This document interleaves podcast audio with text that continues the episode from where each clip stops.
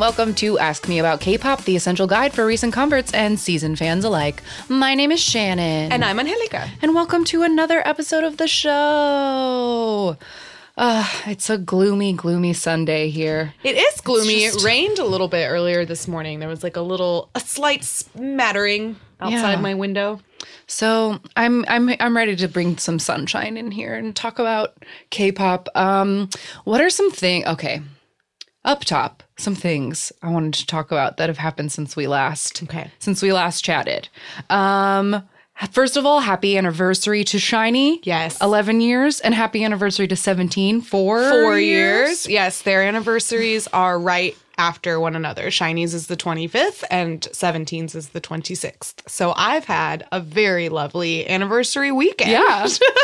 Celebrating the boys. So much good content. I also wanted to bring up, because I tweeted about it, like, oh, hey, go listen to our old SHINee episode. I listened to it. Like, so I took my own advice. Mm-hmm. And I wanted to say, we talk about One Fine Day and how, like, great One Fine Day is. The YouTube channel All the K-Pop put the entire thing up on YouTube this weekend. Oh, my God. It's in a bunch of different parts, which is very... It's in, like, 25 parts. But that's what autoplay is for. Yeah. Oh, my gosh. I'm so excited. I'm definitely going to rewatch that. I've been on a K-pop reality show kick this weekend. Yeah. So I'll add that to the list. Please do. Because I finally caught up with... Since coming back from Korea, I'm like super behind in GOT7. Mm-hmm. So I finally caught up with that.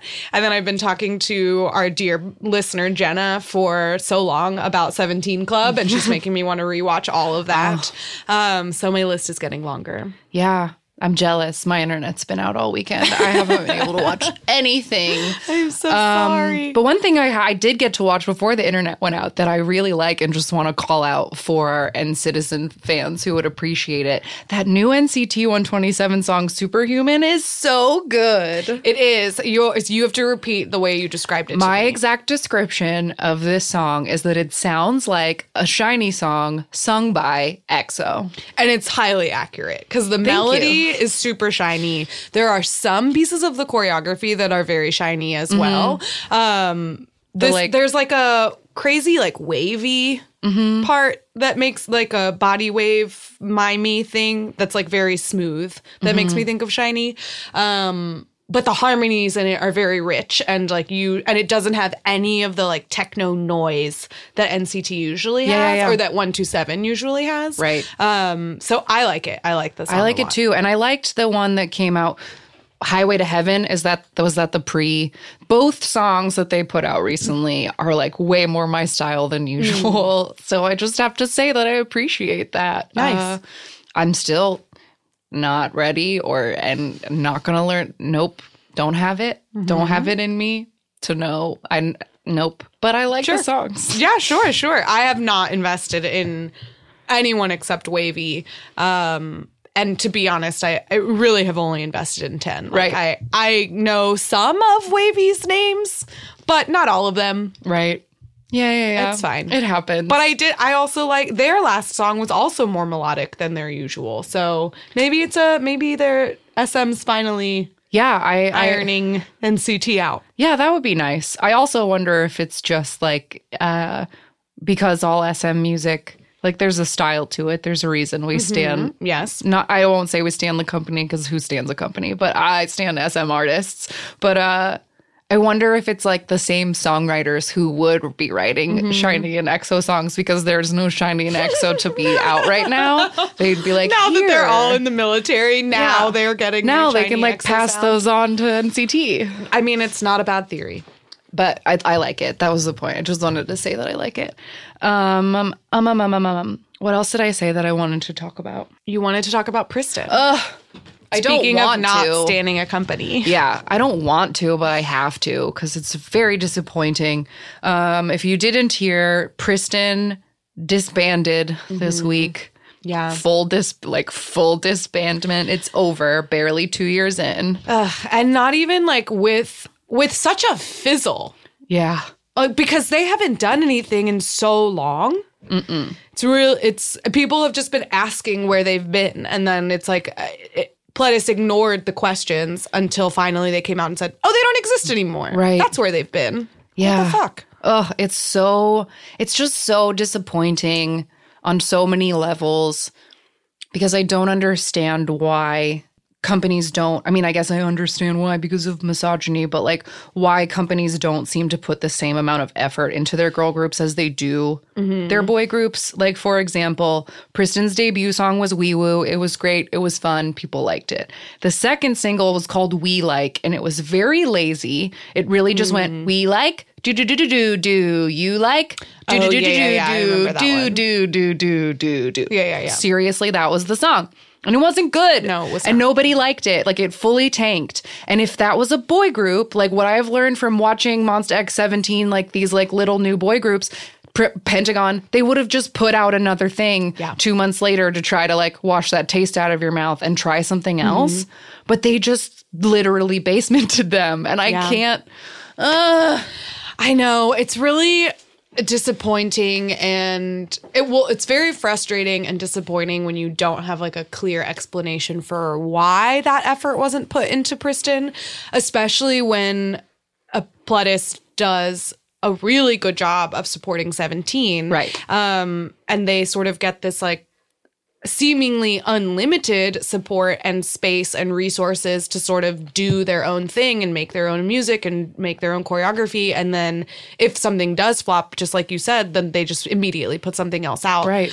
But with Pristin, like, I don't think that they were self-producing in the first place. So it's a shame that the company didn't give them that opportunity to do it, especially because Pristin has been training under Pledis for as long as SEVENTEEN has. Yeah. They did like pre-debut stuff together once upon a time. One of the members, let me look up her name so that I can get this right, but one of the members was like training at Pledis since she was an actual like 8-year-old child. Wow, and they like insane. Called her the princess of Pledis, and so people like just can't even believe that they've like done this, that they've let her go. Park Shion, she like had been, she's like in After School videos as like a little kid, like she was around forever, and people just like cannot believe that they dumped her like this. Yeah, it's really shocking. It's just no fit. It just feels unfair. Like I don't know. It like didn't even give them a chance. Yeah, they didn't even give them a chance. And I wonder why, like, especially because we've talked a lot about how companies choosing to put together groups and to train these trainees or whatever, like, it's a huge investment, not only of time, but also of money. Right. So to have spent this number of years training and prepping this group only to disband them after 2 songs and like 1-ish subunit, like, why? What was it for? You spent over a decade and I don't know how much money on these girls, and you're just throwing it all away. Yeah. It seems people are trying to bring like the Kyla scandal into it. And I wonder if what is that? Okay, so basically what happened is one of the members of Pristin, Kyla, the youngest member, she was like a young teenager, was getting criticized for being fat because she has like a chubby baby face. So I believe I should get this right, but she did not promote. Like, I don't know if she was pulled or if she quit, but she like went home to America, and then her brother like started talking all kinds of shit on the internet, like about the other members or like about people. And like her brother had like a very public internet meltdown about things that he had no business talking about. Oh God. And it like started a lot of like drama. And, like, I wonder, but it seems like that's the kind of thing that any other company, if that was really the problem, then they'd be like, well, then she's trouble, and they'd cut her, and they'd never cut her. Never talk about it again. Mm-hmm. Erase her from the timeline. Yeah, that's what SM would do. So, but, like, they didn't do that, and, like, there were so many other members, so that seems like I would not want to pin it on, like, one member having drama, because that seems impossible. Yeah, and it seems unfair, and it just ultimately seems unlikely based on what we know about the way companies usually work. Right. But it also is very strange to me that they would even, because the fact that Pristin V exists is like an additional question mark in this whole thing, because if you're not invested in this girl group, then why would you bother putting out a subunit for them? It's just, it all seems like a weird waste of time, and I wonder what, if there is something going on behind the scenes that we don't know, like some kind of more complicated drama. I really don't know. I don't know, but I just feel very bad for them, because I was also reading that like two of the Pristin girls were supposed to be in After School, because After School had that like add new members thing, but then they like pulled After School as a thing right before that. So they didn't get to be in After School. And then they also have Produce 101s in them, which I feel like... Don't people love those Produce 101 girls? Like, isn't that worth holding on to? Totally, especially because NU'EST has a 101 in it. Right. That's Pledis' other boy group. Right. Pledis had... what I was just about to bring up is the fact that Pledis is not a huge company, but the groups they do have had significant success, like, or at least a solid amount of success. Like, they have 17, Orange Caramel was beloved, After School was as well, so is NU'EST, and Pristin, I think, did have a fairly solid fan base, probably because initially of those Produce 101 girls. Because you get an IOI to get someone to pay attention. Right. So... But lately, at least, I wonder if Pledis has just decided maybe they're having financial issues and they're trying to, like, cut and prioritize, because it honestly seems like the only thing they do promote is 17 and NU'EST. Right. Like, After School is no more. Orange Caramel, like, that is a thing of the past, whether it's official or not. Now Pristin is gone. And, like, who else do they have? Right. And I mean, they have solo artists and stuff, but... Ugh, and more to add to this, it just might be a hating women thing. I heard like in the wind that the current like Pledis audition for they're only looking for boy trainees. Like, they're not taking on girls at all anymore. Yeah, so then maybe they're switching gears and they're saying, okay, we're just going to focus on boy groups. It's more marketable. Ugh, I'm sad. Yeah, it's disappointing. Ugh, but okay. I don't want to... We'll add this to our misogyny in the industry episode, which someday we'll do. Very but drunk. Not today. Two good comebacks that I will bring up just to, like, put a little joy in this before we get into our topic for today. Weki Meki, speaking of IOI groups that came out, Weki Meki has a new song out right now. It's called Picky Picky, and it's really, really fun, and people seem to like it. So this might be Weki Meki's moment. Yes, I hope so. Speaking of girl groups who deserve support. Yeah, exactly, because their company is on thin ice right now. Their company has problems, issues. And also GOT7 has a new single out right now, and it's so beautiful, and it's so called good. Eclipse. Yes, and it's great and has really fun, elaborate, like, choreography that's... Very elaborate handography. Yes. Yeah. Cool handography. A lot of hands and, like, covering each other's eyes and stuff. Yeah, it's really fun. So, exciting comeback times for GOT7 and Weki Meki. That's at least something to feel positive about. All right. Should we get into our topic for today? Let's do it. Okay. This is something that I've been not wanting.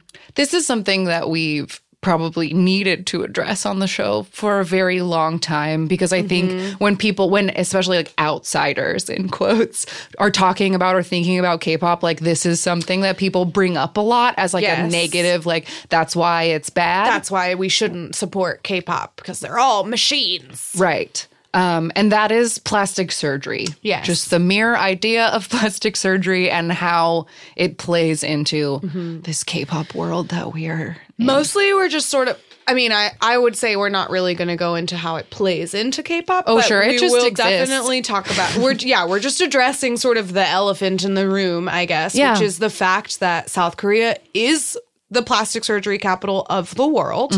And... that, of course, means that there are many idols who have also had plastic surgery. Right. Some of them admit to it, some of them don't. And so we're just going to finally address this topic. Let's talk about it. Yeah, and I'll just say now, like, I want to just try to be, like, fact-based, and but I also just want to say, like, I'm not judging. Like, I'm not here to make moral judgments about whether or not plastic surgery is fine. Like, I don't want to do that today. Our job is not to moralize. Moralize. We're just stating as fact objectively. This is a true fact about life in Korea. Sure. So let's get some basics out of the way. Like I said, South Korea is the plastic surgery capital of the world.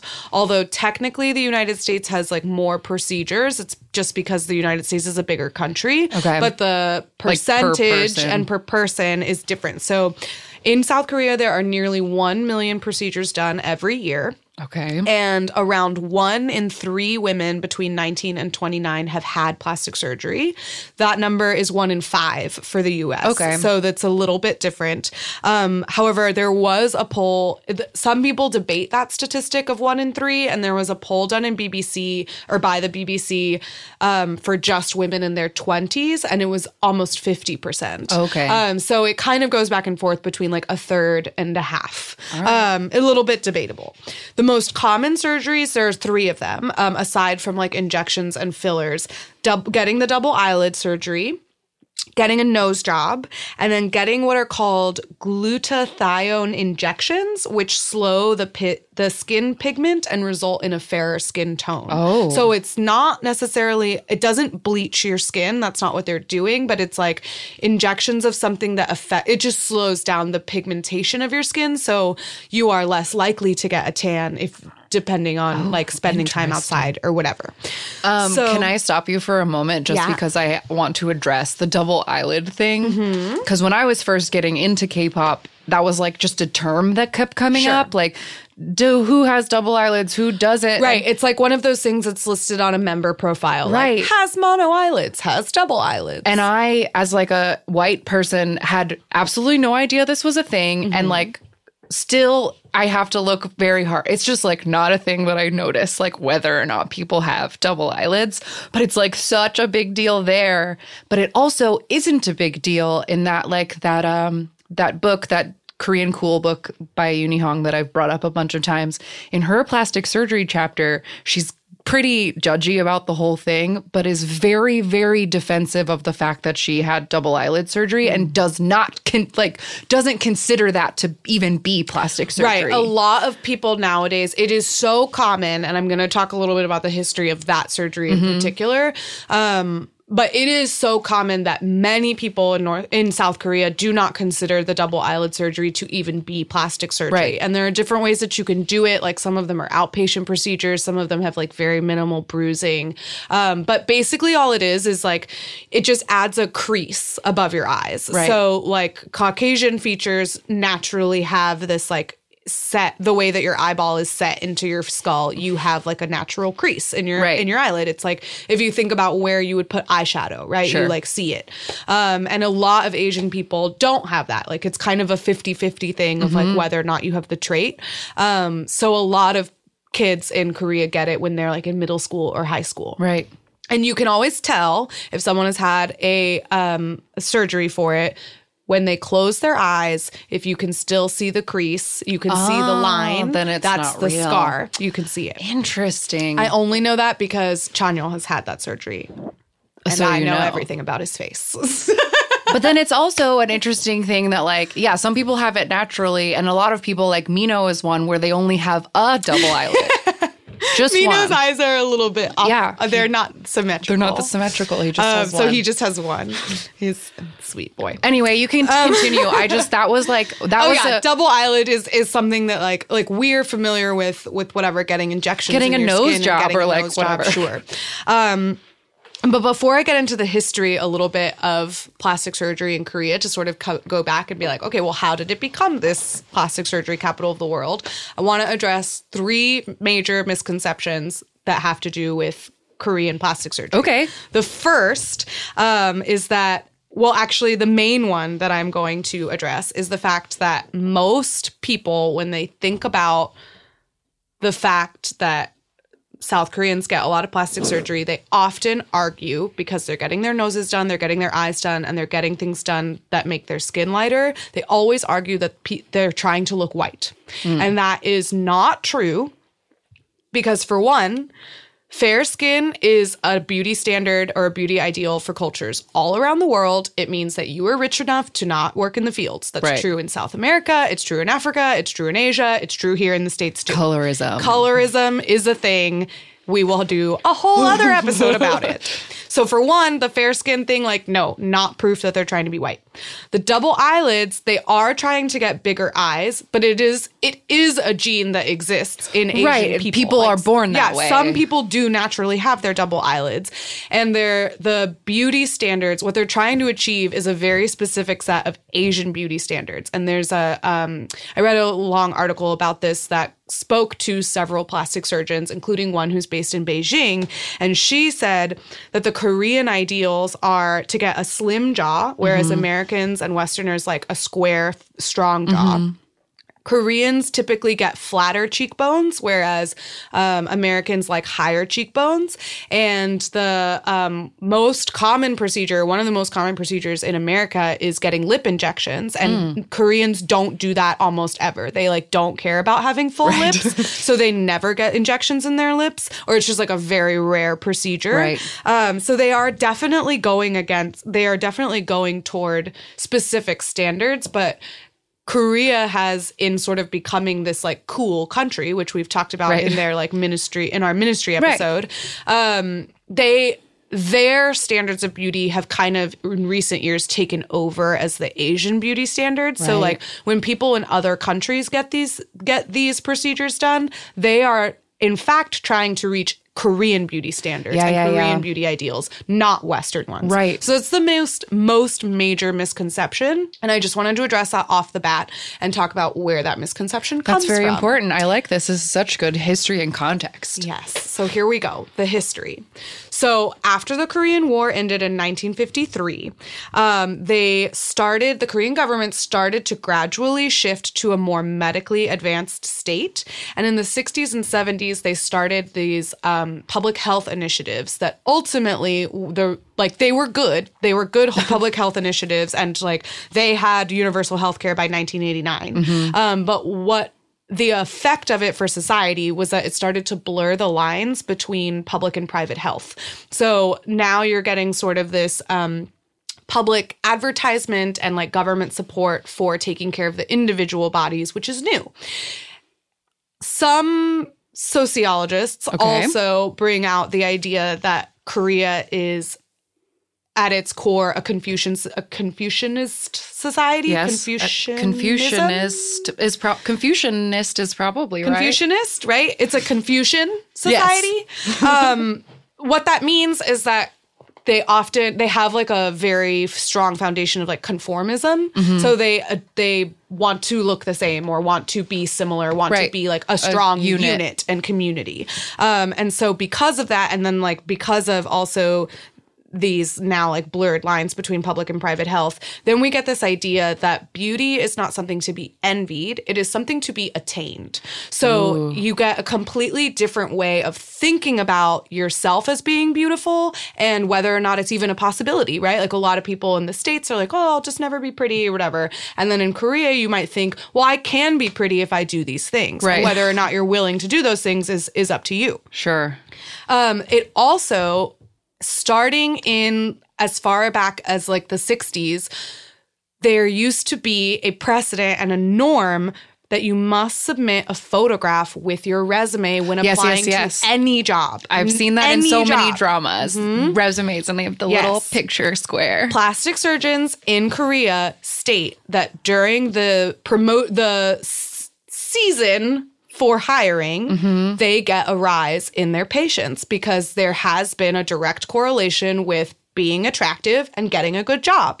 Now, because the government is sort of starting to acknowledge that the focus and like centrism around plastic surgery is maybe not very healthy as a mm-hmm. whole for their country, they're starting to try to get people to stop forcing photos and stuff and like admit resumes without their photos. But that's a new shift that's going on. Right. So it is still very standard for companies to ask for a photograph with your resume or your application. Like an acting job, bring exactly. a headshot. Just like an acting job, but you're like a government worker right. or whatever.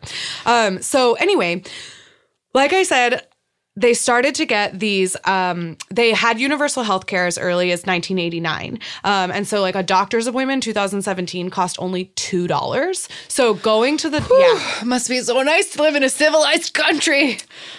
Yeah, let's just take a pause. and okay. So because of that, now we're getting this idea that like going to the doctor, getting a surgery, getting a procedure, it's no big deal. It's less right. than $2, right? Like, obviously, that's not what plastic surgery costs, but, like, it's just this casual attitude towards surgery. So ultimately, like, and then as Korea is trying to, like, promote themselves as a positive country of growth, they start to promote images of beauty, and then plastic surgery is on the rise, and it kind of all comes together and to create where we are now. And it becomes a good, it's definitely a strong tourism aspect. Like mm-hmm. a few weeks ago when we were talking about like, K-pop brings this many people to the country every year. Plastic surgery also brings a crazy amount of people to the country yes, every year. It does. Plastic surgery tourism is a real thing and Korea makes a lot of money off of it. They do have some like government-run, like, official medical centers and hospitals that perform plastic surgery, but they also have a ton of private clinics. In Gangnam alone, there's over 400, wow. which is, like, if you think about, like, per square foot or whatever, it's great. That amount of plastic surgery clinics in such a small neighborhood is wild. It is. But so, as I was looking up the history of this, I found an interesting let's say origin okay. to this misconception that Koreans are trying to make themselves look like white people. Right. And I traced it all the way back to a doctor named Dr. David Ralph Millard. He is known as the father of plastic surgery, just in general. Like, that is his title. Like, he invented it, like, for everyone or claims to. He didn't invent it, but he revolutionized the way multiple procedures were done. Okay. Specifically, the cleft lip procedure. Okay. And so he is just sort of widely acknowledged in the history of plastic surgery to be the one who established the way a lot of plastic surgery is done now. Okay. Right? So he brought in this like new era of plastic surgery. All right. Well, Dr. Millard also happened to be stationed in Korea in 1954 in the Medical Army Surgical Hospital, or MASH. Like the TV show. The TV show. So he was initially stationed there to perform reconstructive surgery for soldiers and children, and he called Korea, quote, a plastic surgeon's paradise, because there were so, like, a war-torn country, there's just so many cases to deal with. Specifically, he started out like he did, like I said, the cleft lip thing. He revolutionized the way that procedure was done. Which, if you don't know what that is, that's when you're like born and your lip connects like all the way. You don't like have a top. Yeah, lip you don't have a top to lip. And it can't. Or once upon a time, it was a very difficult thing to live with. Like, it right. caused a lot of other health problems. Breathing and eating and all kinds of things. So, like, it was once upon a time kind of a death sentence, like, to have. Right. And so fixing it was very difficult because it involved, like, skin grafts or whatever, and he changed the way it was done to make it easier to fix.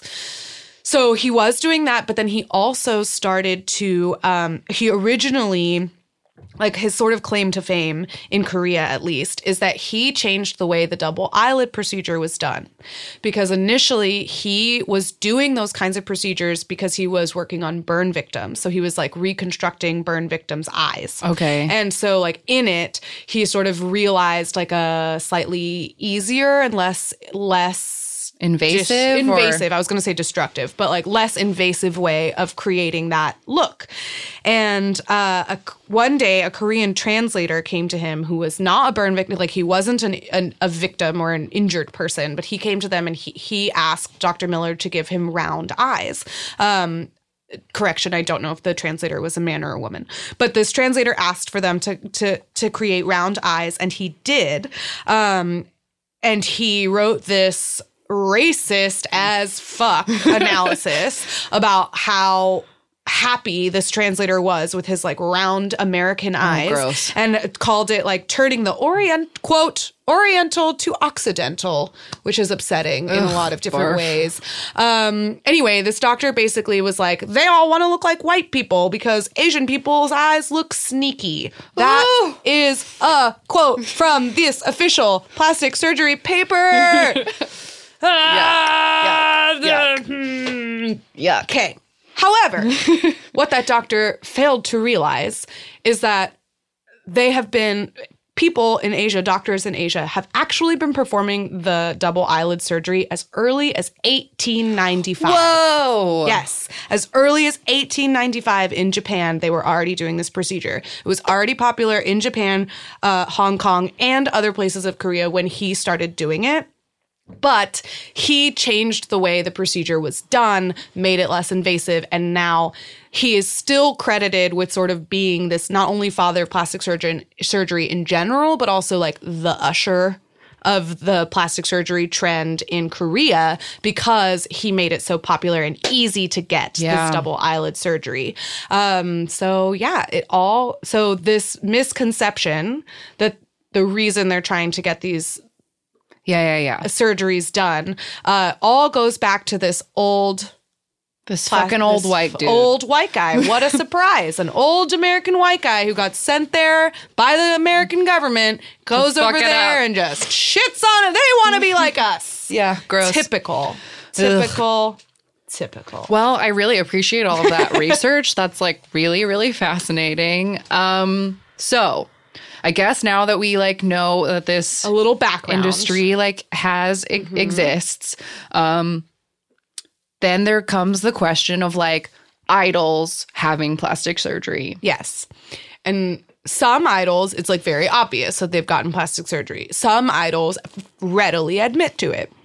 And others... Even if you think that they have had plastic surgery, they deny it. Or sometimes what I feel like is a challenge with idols is that they often start out very, very young. Right. And so we get all of these like pre-debut photos and debut photos where they look still like a child. And then when they get older, a lot of people start to assume that they've had plastic surgery. And it can sometimes be an issue of like, well, she just grew into her face or like, oh, she got braces and that changed the shape of her jaw or whatever. So I think a lot of times people are very quick to assume that idols get plastic surgery. And I just like, they don't all. I don't think that. Yeah. And I feel like that's. It's not a requirement of being a trainee. And I think a lot of people think that it's part of it, but I really don't think it is. I honestly think like with most things that involve entertainment, like good looking people get to be on TV. Exactly. Like a lot of them just start out that way. Yeah, and then there are talented people who make themselves more good looking. Mm-hmm. But I think that's just like one of the, I think the speculation is probably one of the grosser aspects of this is that there are so many websites of people just like dragging up pictures and circling people's faces and being like, look, she got a nose job. And I think that's so much grosser than any other part of it. And I think if you're like a K-pop fan at all and you've started to Google somebody that you know, plastic surgery is always like the fourth search result because people love to like speculate about this stuff. And people love to shit on people who've had plastic surgery, like which, like we said, is not the purpose of this episode. Like you want to do plastic surgery, you do you. But I think a lot of people love to hate on it and they love to focus on it as a way to judge you. And as a way to judge K-pop in general. So you will find a lot, it's like upsetting. And what's upsetting too is that obviously the idols are real people and they get exposed to those kinds of comments and some of them end up getting surgery done because of the comments. That people say. I was looking up a lot of different people, like idols who've admitted to it. And Soyu from Sistar, she admitted on Radio Star, which is a variety show, or an interview show, I guess, that she'd gotten a nose job because she was so affected by hateful comments about her looks that she'd received online. And so eventually she got her nose done. Right. Yeah, that That happens a lot. And I bet you have it on your list, but Kwangi from ZA. Mm-hmm. I have him. He has a very, very plastic surgery face. Mm-hmm. And if pre-debut pictures of him are truly unrecognizable. Yeah. But he flat out said, my mom told me if I wanted to be on TV that I needed to change my face. Yeah. No, he is a proud plastic surgery advocate. He's gotten his nose, eyes, jaw, and eyebrows done. He openly discusses it. He supports it. He doesn't give a fuck. Right. So he's someone who's very open about it. Park Bom from 2NE1 doesn't ever really talk about her plastic surgery, but it's obvious that she's had several procedures. Also, Minzy from 2NE1 has had plastic surgery. She confessed through YG in 2013 that she got a nose job. They initially had said that it was for a medical reason, and I think she's since come out and been like, nah, I just got it done. Let's see. Who else? I have a whole bunch. Let's go through some ladies first, and then we'll go through some gentlemen. I said Minzy. Let's see. Hyomin from Tiara. She revealed pre-debut photos in a TV interview that showed that she had gotten her jaw and her nose done, which was previously a secret. She never talked about it before, and then she came out and was like, look at these photos. Let's see. Muriel from Brown Eyed Girls. It's kind of widely accepted that all of Brown Eyed Girls has gotten plastic surgery done in some kind or in some way. But for a long time, Muriel, and I'm sorry if I'm saying her name wrong, she denied it for a really long time until very recently she went on an SNL skit that was poking fun of plastic surgery, and she admitted to at least having gotten her eyes done. Right. Let's see who else. Jessi, of course, we mentioned her earlier. She's gotten her eyes, her nose, and her boobs done. But she says that she initially did her face because at the beginning of her career, they advised her that she was not photogenic and that she should get these surgeries done in order to look more attractive. And she was so upset by the results. She said that she thought she looked like a monster. And Shannon has pulled a clip. Oops. So she initially really hated her face, but I don't know if she's since made peace with her face or what, but later on she did choose to get her boobs done of her own volition. She said she paid for it for her own money. Right. And here is her talking about her boobs on Happy Together. Yeah, this is a funny clip. I'll try to translate over the top so you know what's happening, but it's just a great moment of awkwardness on TV. They're talking about rap battles, mm-hmm. and she says that she prefers that people just diss her to her face is the argument she's making in this clip. So people would say, oh, you have fake boobs. So what if they're fake? I paid for them. And the hosts are frozen. What are you talking about? Where? Jessi, did you have a body correction? Are you dissing yourself right now? It's not a self-diss. People need to know this. I just wanted to be honest. Do we have to know? Do you want to know? For example, got my eyes done, my nose done. Whatever. Sure. But because I got these. Your eyes and your nose? I got this a long time ago. They're putting ice over the host. They're all frozen. Oh, you got those long time ago? Isn't it normal to show them that I got them done? Are you showing them now? I don't like hiding and pretending. You should be confident. We only knew about your eyes and nose. We didn't have a clue before you said anything about your boobs. Do these look real? And then she looks down at her boobs.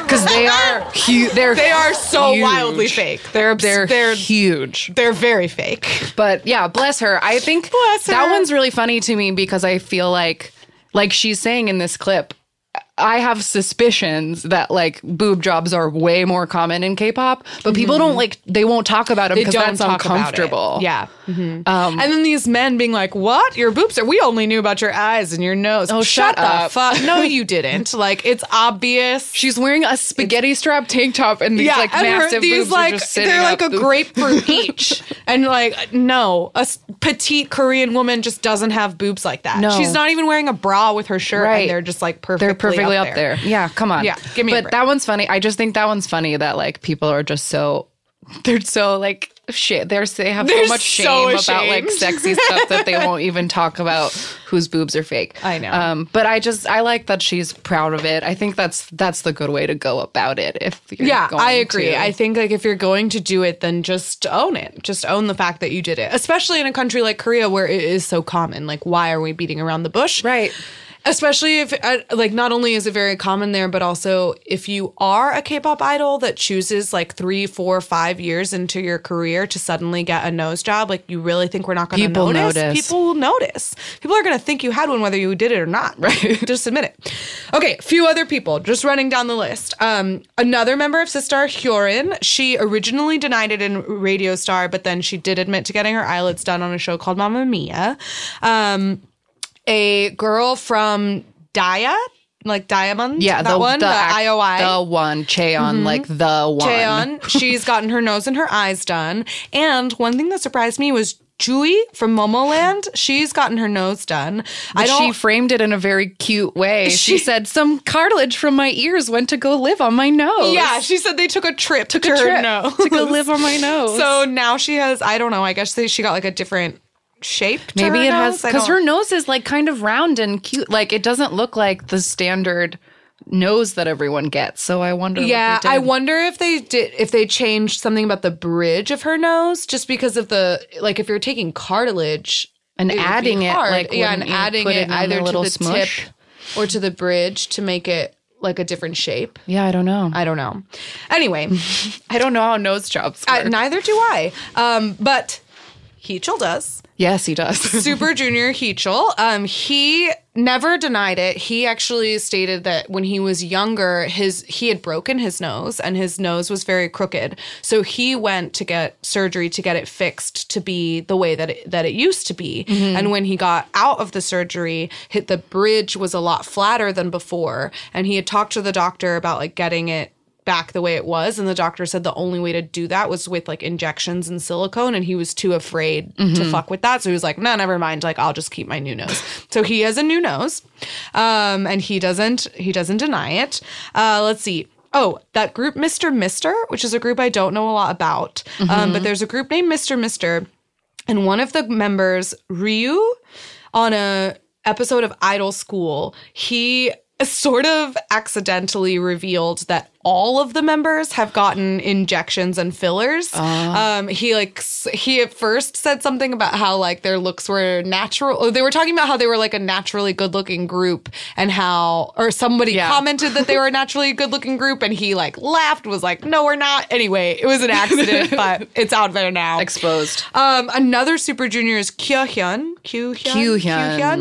He only admits to his double eyelids. He says that he was born without them, but that both of his parents had them, so he got them when he was pretty young so that he could fit in.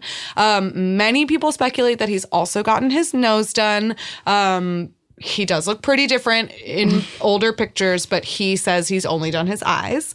And then the one that I wrote down, I just wanted to mention this because, like I said, with idols who we watch them grow up. Right. It can sometimes be jarring when you like puberty happens fast for some people, you know, and like you just turn around and, oh my gosh, you look like a different person. Who are you?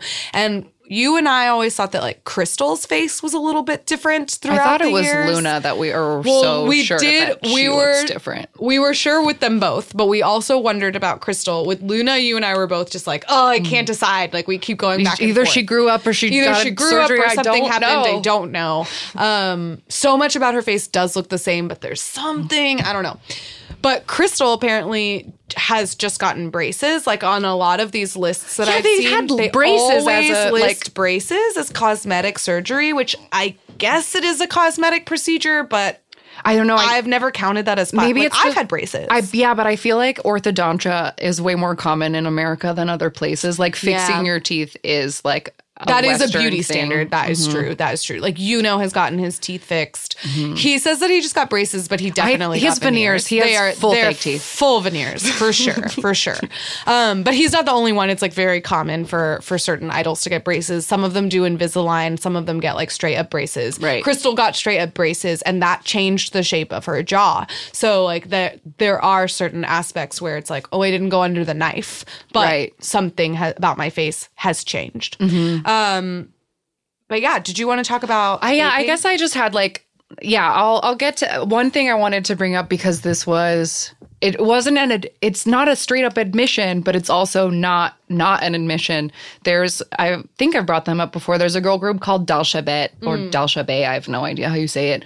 I don't think they're around anymore. Point is, one of their members, Sari, I have been following her on Instagram forever because she just she's so pretty. But if you Google her, one of the third things that comes up is a page for a plastic surgery clinic, and she's on their gallery wall of fame posing with the doctor, and he's my favorite patient, I'm gonna cheer for your group forever. Yeah, so having that out there is a pretty clear no shame . I guess that's very obvious, this is where I got my face. Yeah, here's where I got my face. But yeah, I guess I just did want to talk about A-Pink for a second, because I feel it's the only group I stan where there is plastic surgery involved, and I feel I have to bring it up. I have opinions that I can bring about. But for example, Naon started messing with her face first. Mm-hmm. But it was very, very gradual, and when they, pressured her to talk about it on Radio Star, she basically just said, oh, I do things little by little. Yeah, she said, I take care of my visuals little by little. Right. That's it. But it's been, if you watch all the aping videos in a row, you can just sort of, watch it slowly happen to where she looks like she does now. It's very, but it's kind of confusing and hard, as a fan to be, to have to go back to old music videos and not recognize people. Mm-hmm. And Namju completely changed her face before the I'm So Sick comeback. And it was jarring at first. It was very surprising, because whatever Naon has done is very subtle, and she's done it a little bit at a time over several years. And so now when I look at her, I'm like, who is that sometimes? Because I do think she still looks like herself, but she looks different. Right. And it's one of those things where it's what is different about, you can't put your finger on what is different, but something's not the same. But Namju, it was who is this person? She had a totally different face. Right. Changed her jaw, changed her eyes, changed her nose, super different. Super different. And it was when the teaser pictures for I'm So Sick came out, I was very upset. Oh my God, who is that person? What is, I hope she doesn't feel bad. Oh God, is she okay? This? Mm-hmm. But when they came out in the music video and the dance practice and all the stage, she seemed like she was feeling herself harder than she ever had. So I was okay, if you're happy, then you do it, girl. But it is just a very odd thing as a fan when people get plastic surgery in the middle of their career. Yeah. Because then you're just suddenly wait, who are you? Yeah. When they do it before, I didn't know them before. I don't know. Right. Balm debuted with her face. Plastics, with the face she has now. So that's something that's that's just your face. And Jessi too. She's had that face her whole career. Yeah. But it is always shocking when you're just wait, you look different. Especially because every comeback idols usually look different anyway, because their hair is so different, and it's just wait, no. But not just your hair and makeup is different now. Yeah, it is just very odd how subtle things can be though. Mm-hmm. The jaw shaving is the scariest thing to me, because I just don't understand it. But they can take out such tiny bones in your face and then completely change your face. And I remember a couple of years ago, it made news over here that some plastic surgery clinic in Korea was under fire, because at the reception desk there was a sculpture that was encased in clear resin, and it was looked like an artistic sculpture, but it was made of bone fragments that he had taken out of people's faces. Oh my God, that's and everyone crazy. Was like, no, you can't be that wait. No, let's not make art out of the bone shavings. Yeah. But that's too far. That's too far. 1 in 3 women all have surgery. But don't brag about it. Don't make art about it. Yeah. Honestly, that seems like whatever. Let him do whatever he wants. They didn't want the bone shoes. Yeah. Let him do whatever he wants. But like, yeah, that was just until that article came out. Now we're getting squeamish. But until that article came out, I don't think I'd ever even thought about jaw shaving before. Oh, like, I'd heard of that before. I'd heard of that. And I just like, I have a very like physical sensitivities. It's like when I watch a gory movie like, and someone's hand gets chopped off, like I feel it in my wrist. And so like thinking about the process of some of these surgeries like really sends shivers down my spine just because like, oh, they have to like peel off your face. Right. But whatever. But yeah, there's also so many things that are just like shots that like you can't really track. Yes, a lot of things are shots, like and injections and things are getting more and more popular, and they have injections are really like the way plastic surgery has changed lately in this like new modern era is really fascinating because not only can it be impermanent now, like injections and fillers are not permanent. They can wear out. But they really change your face. Like it's wild how just a shot of something can like wildly change the shape of your cheekbones, the shape of your jaw, the shape of your nose. It's crazy. There's another thing that I've seen netizens like accusing people of a lot is there's apparently something called like a carboxy shot, and people seem to get them in their legs and their stomach or whatever, and it like I guess makes you look skinny and toned or something. Like it's some kind of like injection that makes you look skinny and toned. To give you like fake muscles, basically. Yeah, I guess. And like I remember like Luna showed up on a red carpet in shorts and people were like, she got carboxy in her legs. Or like if anybody ever posts like pictures where they're showing like their legs or their stomach or their arms, people like accuse people like accuse them of like having carboxy shots. Like, I don't know. That's so stupid. Like, I don't know. Honestly, I think it's absolutely ridiculous for somebody to accuse an idol of not having shapely legs because they dance all the time. Right. Like, of course their legs look good. They're literally always dancing. Yeah. But whatever, that's nice. Yeah, I don't know. It's just it's an interesting thing where it seems like the society as a whole is like, yes, be more beautiful, do whatever you can to be more beautiful, get plastic surgery if you want to. But then there are like cranky people on the internet who will give you shit about it anyway. Like, yeah, you'll get shit about it regardless because people are shitty. I think you have in your notebook there a very interesting story of like the absolute farthest someone could take this idea of idols getting plastic surgery, or I don't even know how you would characterize it, but that's it almost seems like summary. A parody. Like, yes, it almost seems like a thing someone would do in a movie to like make fun of the K-pop industry. And that is a group called 6BOMB. SIXBOMB. So this group initially debuted in 2012. They debuted as 5 people, not 6, but they debuted as 5. That same year, disbanded almost immediately, and then reformed again in 2015 with one of the original members, plus 3 new ones. So now they have 4, right?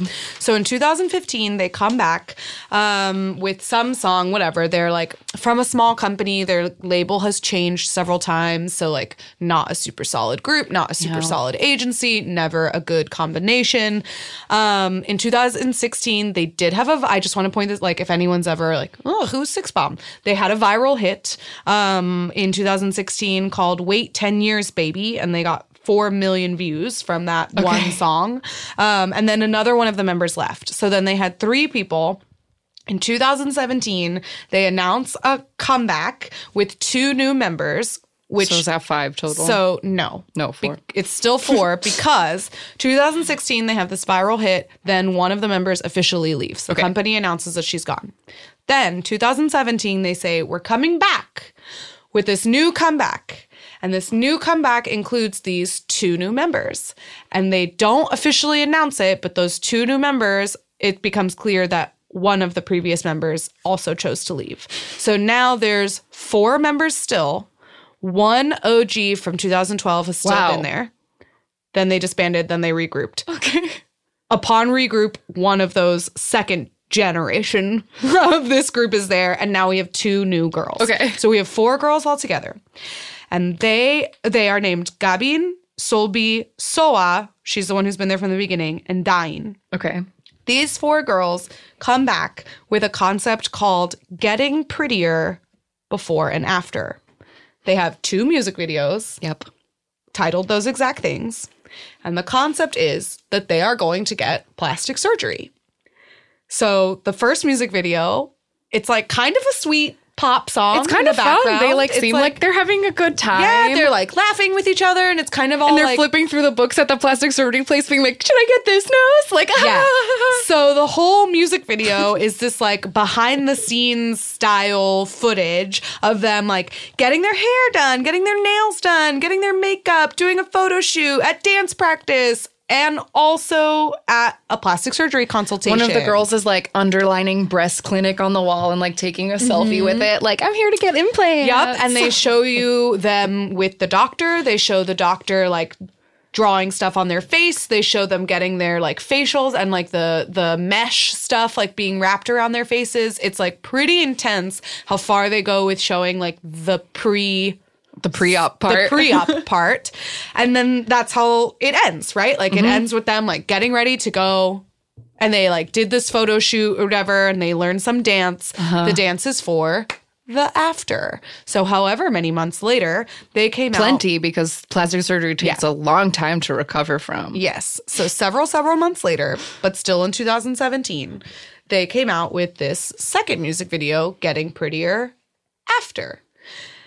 The song is very different. It has, like, sort of a techno electro dance beat. Right. And these poor girls, this company did not save money for this music video. No, they spent it all on the plastic surgery. They spent every dime of it. Reportedly 100 million won. Jesus. On these four girls' plastic surgery, and did not have a plan for afterward, because this music video is literally one of the cheapest non-first generation music videos I've ever seen. Filmed on a phone.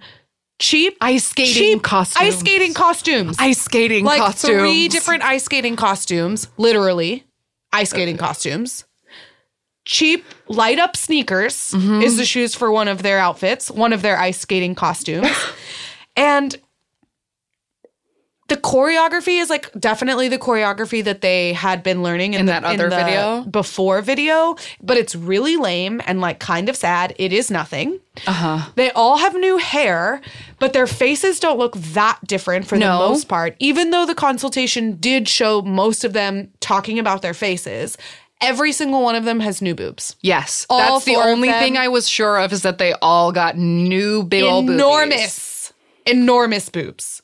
And it almost seems like that is the feature of the music video. Right. Like, because the tops and then the close-up shots all, like, include their boobs. And it's just like, here are our new And one tits. Of the girls, there was a part where she turned in her horrible ice skating costume that has the, like, illusion netting and the sparkles. And you can see her, like, super, super recovery, like, boob, like the crazy bras you have to wear the, when like, you get big jobs. Yes. You Every can see single it peeking one of out of their costume. Is wearing, has to wear one of those, like, big bandage bras underneath their costumes. So it's just, it's so upsetting, but I cannot believe that it was a thing. It truly just sort of, like, it feels like a joke, and a horrible joke at the expense of, like, for human beings. Yes. But, like, it's just, like, that's not, like, a kind of meta that anybody appreciates. It's so weird. It's really strange, and it didn't, I mean, if whatever they expected to get out of it, as far as, like, a following or an audience or a fan base of any kind, didn't come from it. No. Because that same year, after they do this before and after thing, Solbi leaves, one of them leaves, and they get two new members, and they debut a subunit, which is very strange. So they're trying to do too many things. They come out with this before and after. They debut a subunit. One of the plastic surgery girls leaves. They get two new people. And then in 2018, another one of the plastic surgery girls leaves. And they come out with two other songs in 2018. But now it is just the original girl. She's still hanging in there. The original girl and 2 new members. So of the 4 that they paid 100 million won for, they only have 1 set of those boobs still part of them. So those girls just got to be like, bye, thank you for my new body. Thank you for the body. Bye. Yeah. All the rest of the girls left. Wow. Crazy. I don't blame them, but I don't either. My word. But that is that. So that is the story of Six Bomb, which was the most extreme case of plastic surgery that I found. Yeah, that's pretty nuts. Well, I think you said that you might have some kind of funny anecdote or something to let this plastic surgery conversation go before we play our random game. Yes, I have one slightly funny story. Okay. Honky from FT Island, he has admitted to getting... I don't know if you would really call it plastic surgery. I guess you would, because it's like skin grafts and things. He's gotten plastic surgery several times on his butt. Oh my God, what? Okay, it is because it is for a medical reason. He had like a boil that he had to have removed. Okay. And then like at first, because the only reason he admitted to it in an interview is because he said his fans already knew, because at a concert or something, like he was limping on stage and they asked him what was wrong. And he said, my butt hurts because I had this procedure or whatever. Or like it was before the procedure happened. I don't remember the details, but basically he had to get like a boil removed from his butt. And I think he had to get the surgery done more than once. Right. And so he has scars on his butt, and he says he's very insecure about his tush. Oh, no. I know. Aw. But it's very sweet. But anyway, he's gotten it done. Like, he has no more procedures, and I suggest you just get some Mederma and vitamin E, and those scars will be gone in no time, honey. Oh, that's sweet. Well, yeah, I guess that's a nice little primer. I really appreciate all of the research that you did to teach us about plastic surgery and its effect on the South Korean economy and K-pop in general. It's very interesting. Yeah, sociology is interesting. It truly is. All right, we will be right back with our random game. All right, we're back. And the random generator blessed us today. I always feel guilty when it picks groups that we know about because it feels like cheating. Yeah, because we don't get to, like, experience something new. And it's like, oh, we talk about these people all the time. But still, that's the rules of the game, and they must be obliged. Exactly. So the group that it picked for us this week was Triple H. Yay! You can hear more about Triple H repeating exactly what we're saying right now in our hodgepodge squads and co-ed group episodes. Yeah, sometimes these groups that we get that we like, we've actually profiled them before. Sure. So we did a whole episode on co-ed groups. We did talk about Triple H. This will be a very quick summary before we get to watch that great music video. So Triple H, co-ed subunit / new group, whatever. Yeah, not really a subunit, like a collab, I guess. Collab group put together Hyuna from 4MINUTE and Hyuna and Hui and E'Dawn from Pentagon, 3-member little groupie. From Cube Entertainment. In March 2017, they debuted with an album called 1990X, which is, Hyuna has a tattoo on her side that says 1990X, and she had it before they put this album out. So, ooh, interesting. Interesting. And it had the concept, according to Hyuna, was youth. But she wanted, like, them to express the kind of, like, fun, angsty joy that, like, is being a youth and how, like, youths are different than adults. Because, like, E'Dawn says something very profound in one of their Triple H Fun Agency episodes about, like, how, like, adults and kids are, like, scared of different things, and, like, what you're afraid of is different when you're an adult and when you're a kid or whatever. Absolutely. So it's, like, a nice little mini album. We've said before, all the songs on it are great. Yep. It's a short album. There's, like, 5 songs on it or something. It's composed by Hui and E'Dawn and Hyuna. Like, they make all their own music. Yeah, they were sort of a little self-producing group in the vein that Pentagon and Hyuna both are. Right. And they came out, so that was their first EP, then they came out with a second EP.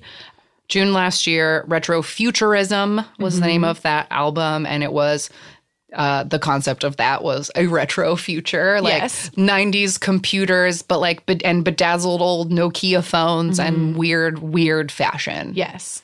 And it was great. And then when they were promoting it, it was revealed that Hyuna and E'Dawn were in love, and then everything went to shit. There are many episodes about this. If you are new to the podcast, go back. Yep. We've got so much to say about that. Find anything with Hyuna, E'Dawn, or Cube in the title, and you will hear all our thoughts about that debacle. But yeah, everything imploded in last summer, 2018. So now not only is Triple H no more, but Hyuna and E'Dawn are now Hyuna and Hyojong, and they work for P Nation instead of Cube Entertainment. Hui is still the leader of Pentagon. Correct. At Cube. So now we do the part where we watch their most popular music video, which is, excitingly enough, 365 Fresh. I've played Retrofuture in its entirety on the show before, so I'm very excited that we get to, like, listen to the other song. Yeah. I do personally like the music video for Retrofuture more, only because it's more fun. It's less dark. Yeah, the 365 Fresh one is, like, it has murder in it. Yep. But I love this song. Yeah. So let's do it. All right. Here is Triple H's debut single, 365 Fresh. So starts out with the three of them driving in a car, being chased by police.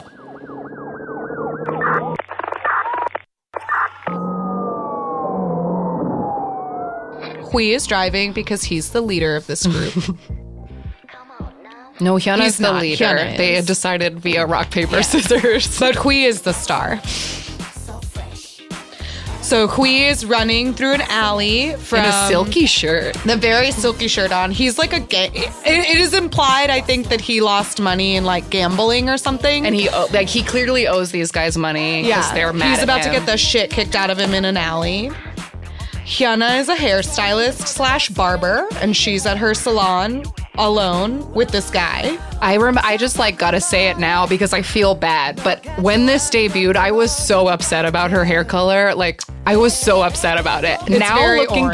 Back, I love it, but at the time, it was too different. Same. She had never done anything like it, and it was like, what are you doing? Yeah. Okay, E'Dawn is trying to kill himself in different ways in his apartment. Yes, E'Dawn is, so, like, Hyuna is being sexually harassed by her client. Hui is getting beat up in an alley, and E'Dawn is suicidal all alone. Yep. So they're at their lowest. Yes. As that's what we're getting at as they flash between them, that things are low. The horrors of youth. Uh-oh. And then... Hyuna pushed the guy, and he hit his head really hard, and uh-oh. And she killed him. Oh, there's so much blood. And Hui just stole some girl's car keys. They're flashing back between them. Yeah.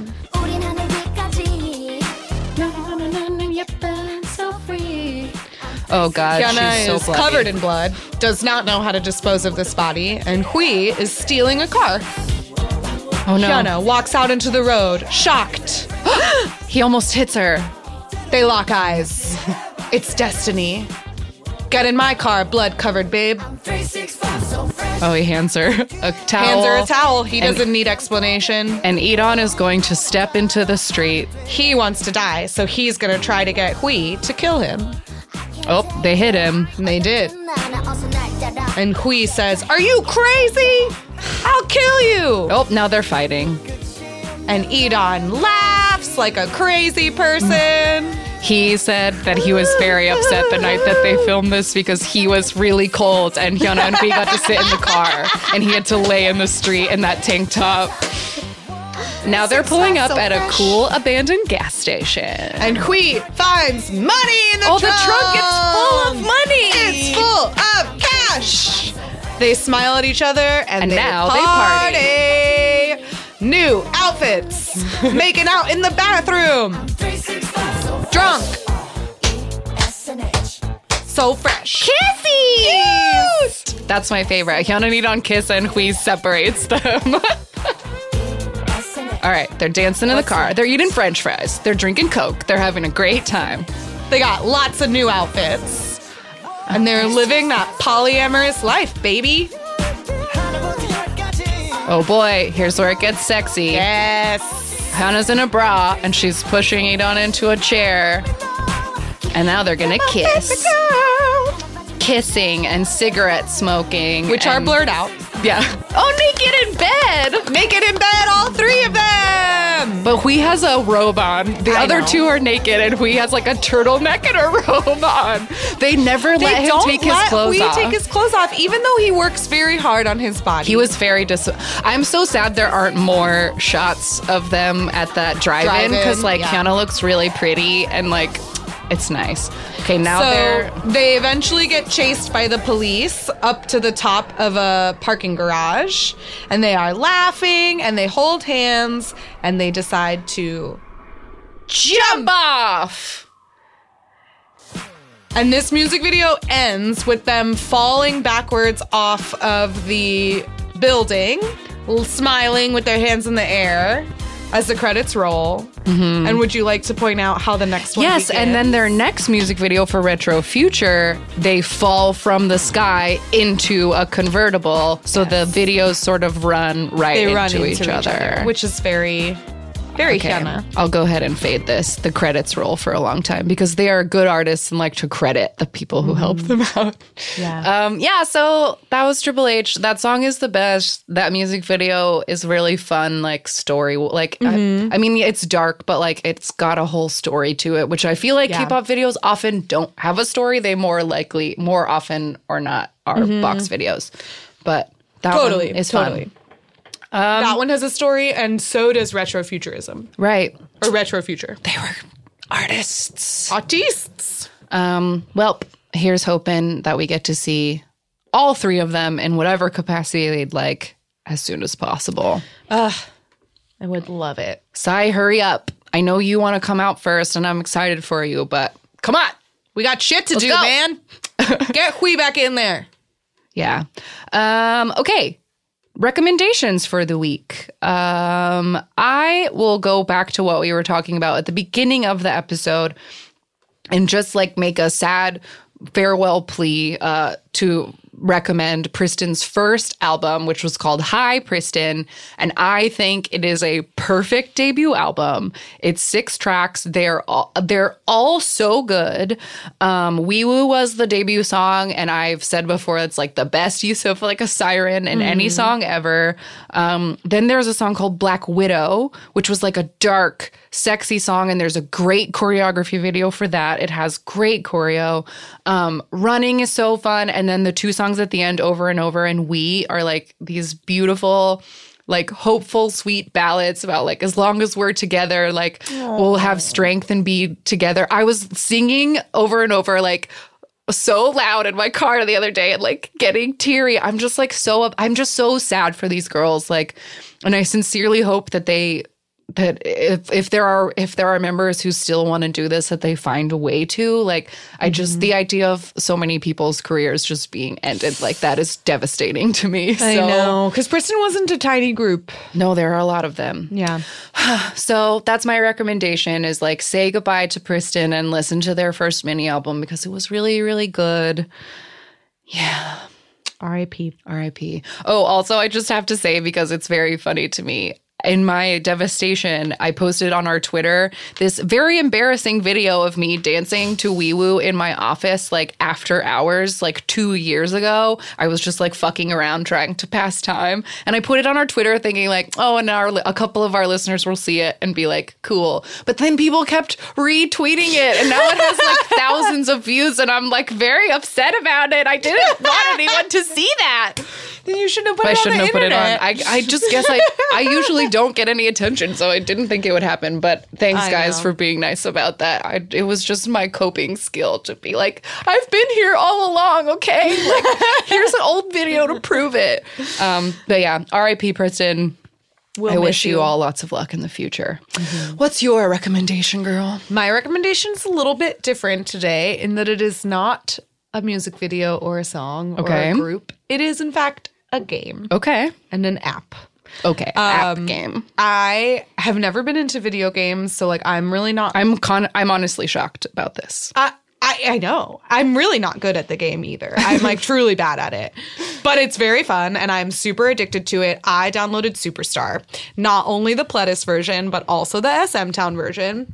I didn't know there was there were multiple versions of this game, but there is a Pledis, a SM Town, and a JYP one available on the Apple App Store. I don't know if there are other companies, but those are the three that I saw when I looked up Superstar on my phone, and I have an iPhone. So I downloaded the Pledis and the SM Town one. At first, to be totally honest, I didn't know that anyone other than Pledis had one. Because 17 plays it in their social media. Like, I've seen them all play it. 17 plays